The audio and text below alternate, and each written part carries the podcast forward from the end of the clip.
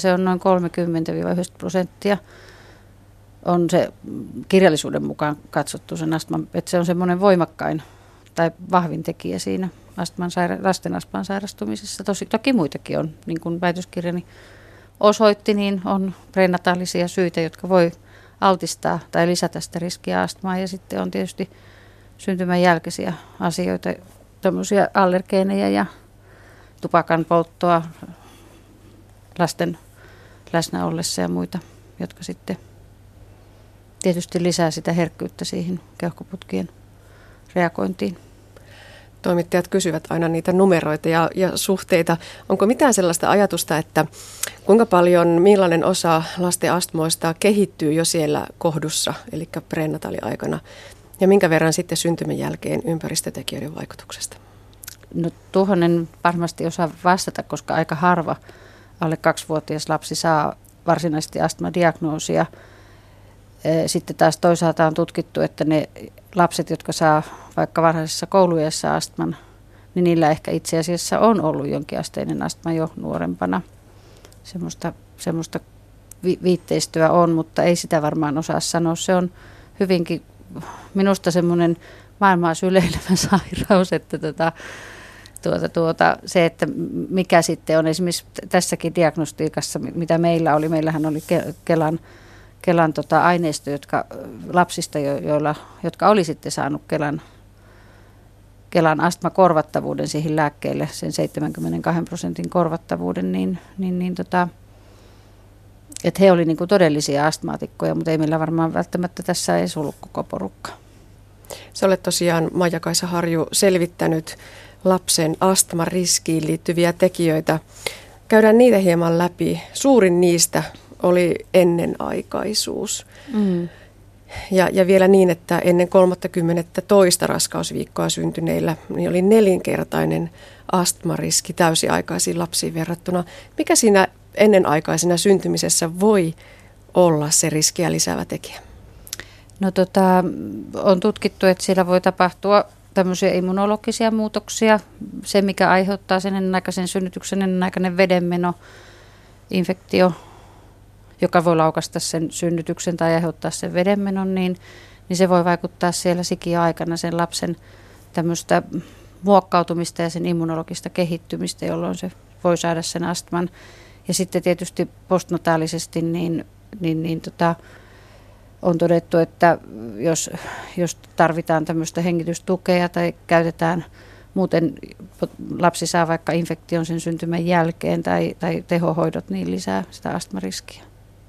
Tässä on aika hauskaa se, että, että myös tuolla 37-38 raskausviikoilla syntyneillä riski on edelleen koholla, vaikka ollaan jo niin lähellä sitä täysiaikaisuutta. Mm ne keuhkoit ehkä vielä ole ihan kypsät. Se on tietysti tämä on epidemiologinen tutkimus ja, ja se, miten vähän me kuitenkaan sairauksista tiedetään, niin on aika yllättävää. Et, et tota, ehkä, ehkä ne lapset ei kuitenkaan niiden keuhkojensa osalta ole vielä, vielä ihan kypsiä. Ja tietysti 37-38 viikolla syntyneillä lapsilla kuitenkin enemmän on riski siihen, että ne vaikka tarvitsevat sitä hengitystukea syntymänsä jälkeen. No sitten seuraavaksi suurin riski on se raskauden aikainen tupakointi. Mm. Ja tässä omassa tutkimuksessasi aika vahvasti tuli esille, että tietenkin itsestäänselvästi paitsi äidin, niin myös isän tupakointi nostaa sitä lapsen astmariskiä. Joo, se on tietysti todettu jo, että syntymän jälkeen, vaikka se, ne vanhemmat ei tupakoi sen lapsen läsnä ollessa, niin, niin tota, se on merkittävä tietysti kaikkiin muihinkin keuhkosairauksiin riskiä lisäävä tekijä, mutta meillä oli semmoinen poikkeavan, siis Suomen, Suomen maassa ehkä kansainvälisestikin äh, poikkeava oli se, että me tiedettiin sen isän tupakoinnista ennen raskautta ja hyvinkin yllättävä tulos, että jopa, jopa se isän tupakointi raskausaikana olisi ollut niin kuin näiden tutkimusten valossa vielä suurempi riskitekijä kuin se äidin. Mitä ajattelet tästä? No tota, se varmaan täytyisi jotenkin muuttaa semmoiseen semmoiseen muotoon, että niin kuin täällä väitöstilaisuudessa tai niin kuin täällä olen kirjassanikin todennut, että, että, että äitiyshuolto paljon painottuu siihen, että, että äitejä hoidetaan raskausaikana neuvolassa, annetaan niille tupakointivalistusta ja kannustetaan niitä lopettamaan tupakan polttoa, mutta se on, olisi ihan äärettömän tärkeää, että se olisi enemmän semmoinen, äiti, ei äitiysneuvolakäynti, vaan perheneuvolakäynti, eli isät otettaisiin enemmän mukaan sinne ja pyrittäisiin siihen, siihen savuttomuuteen jo raskausaikana ja sitten tietysti tota, niitäkin asioita on tutkittu, että jos isät lopettaa tupakoinnin raskausaikana, niin, niin itse asiassa ne repsahtaa sitten polttamaan tupakkaa synnytyksen jälkeen harvemmin kuin äidit. Kuinka suuri se sairastumisen riski on näissä tupakoivissa perheissä verrattuna ei-tupakoiviin perheisiin? No jos molemmat, molemmat tuota, tuota, vanhemmat polttaa raskausaikana, niin niin, niin oliko se 3,7 kertainen, eli lähes neljäkertainen riski tupakoimattomiin vanhempiin verrattuna. Että tota, se riski ei hirveästi pienentynyt niissä perheissä, joissa tota, tota, vaan isä tupakoi, se oli melkein kolminkertainen. No mutta nämä ennenaikaisena syntyminen ja perheen tupakoiminen ovat vielä sellaisia kohtuullisen loogisia selittäviä tekijöitä riskin lisäämiselle, mutta toteat myös väitöksessäsi, että äidin aiemmat keinohedelmöityshoidot lisäsivät merkittävästi lapsen riskiä sairastua astmaan.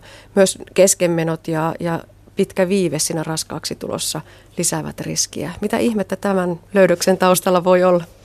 Tota, mm, siinä tutkimuksessa ja artikkelissahan oli myöskin todettu, että silloin kun me poistettiin ne äidit, joilla oli pitkittynyt raskauden viive, tai, tai, tai siis ne, jotka olivat tulleet kovin helposti ja spontaanisti raskaaksi, niin myös heillä, heillä oli tota astmariski suurempi silloin, kun se raskauden, raskaaksi tuleminen kesti pitemmän aikaa. Eli siellä on jotain tämmöistä immunologista pohjaa ilmeisesti, että se ei välttämättä olekaan se keino hedelmöityshoito se syy, vaan se, että, että siinä on jotain sen äidin ja ja sen lapsen välillä, koska se lapsihan on puoliksi niin kuin vierasta. Tämmöisiä immunologisia asioita. Ja ne on sellaisia tekijöitä, joihin me emme voi puuttua toisin kuin siihen ei, tupakointiin. Ei.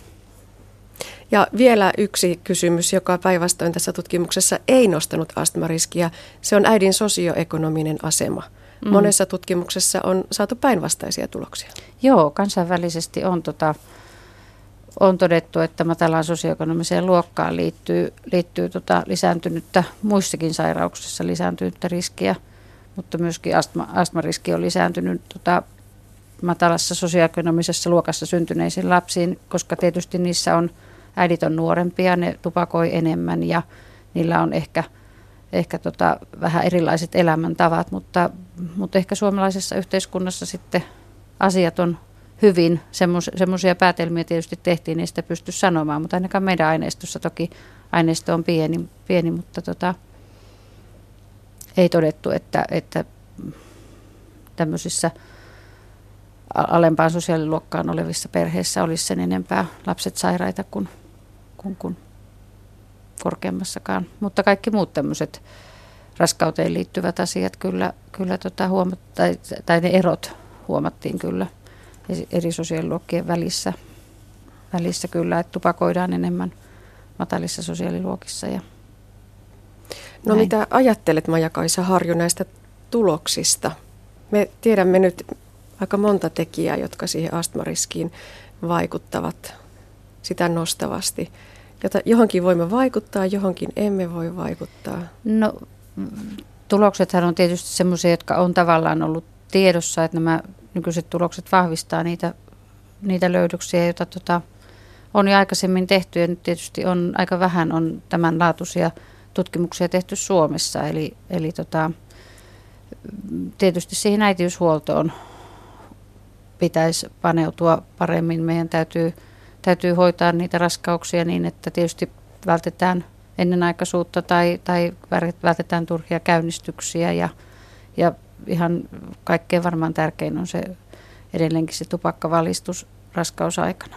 Tai jo tietysti ennen, ennen raskaaksi tulemista sehän pitäisi lähteä sieltä jo, kun jätetään ehkäisy pois, koska, koska tota se tupakointi pitäisi lopettaa. Se periaatteessa parantaa hedelmällisyyttäkin, eli tota, voi vaikuttaa siihen, että se raskauden viivekin on tota, lyhyempi, lyhyempi sitten, jos, jos äiti ei tupakoi ja tietysti isän tupakoinnista ei nyt niin kauheasti se on niin vaikea asia tutkia epidemiologisesti. Nämä tämmöiset mm, ihmisten elintavat, on, on te, siis paljon muitakin tutkimuksia tämmöisestä sikioaikaisesta ohjelmoitumisesta, jossa, jossa tota, DNA-muutoksia tapahtuu ilman, että, että varsinaisesti se niin kuin muuttaa sitä perimää, mutta sieltä sammuu ja toiset geenit aktivoituu, niin, niin, niin lihavu, lihavuudesta on puhuttu paljon ja silläkin on merkitystä äidin raskausaikaisella painonnousulla lihavuudella ja silläkin on itse asiassa todettu, että sillä olisi, olisi tota me, meidän aineistossa sitä ei katsottu, mutta että muissa tutkimuksissa on todettu, että se, silläkin on, voi olla tota astmaa sekä tietysti sydänverisuonisairauksia ja, ja tota, lasten diabeettista lisäävä riskitekijä tai on riskitekijänä. No mutta väitöstutkimus nyt on tässä ja valmis. Vieläkö aineistosta jää jotakin, mitä pitäisi penkoa? Vaikka kuinka paljon. Tutkimus jatkuu. Mikä on seuraava kysymys, mihin haetaan vastausta?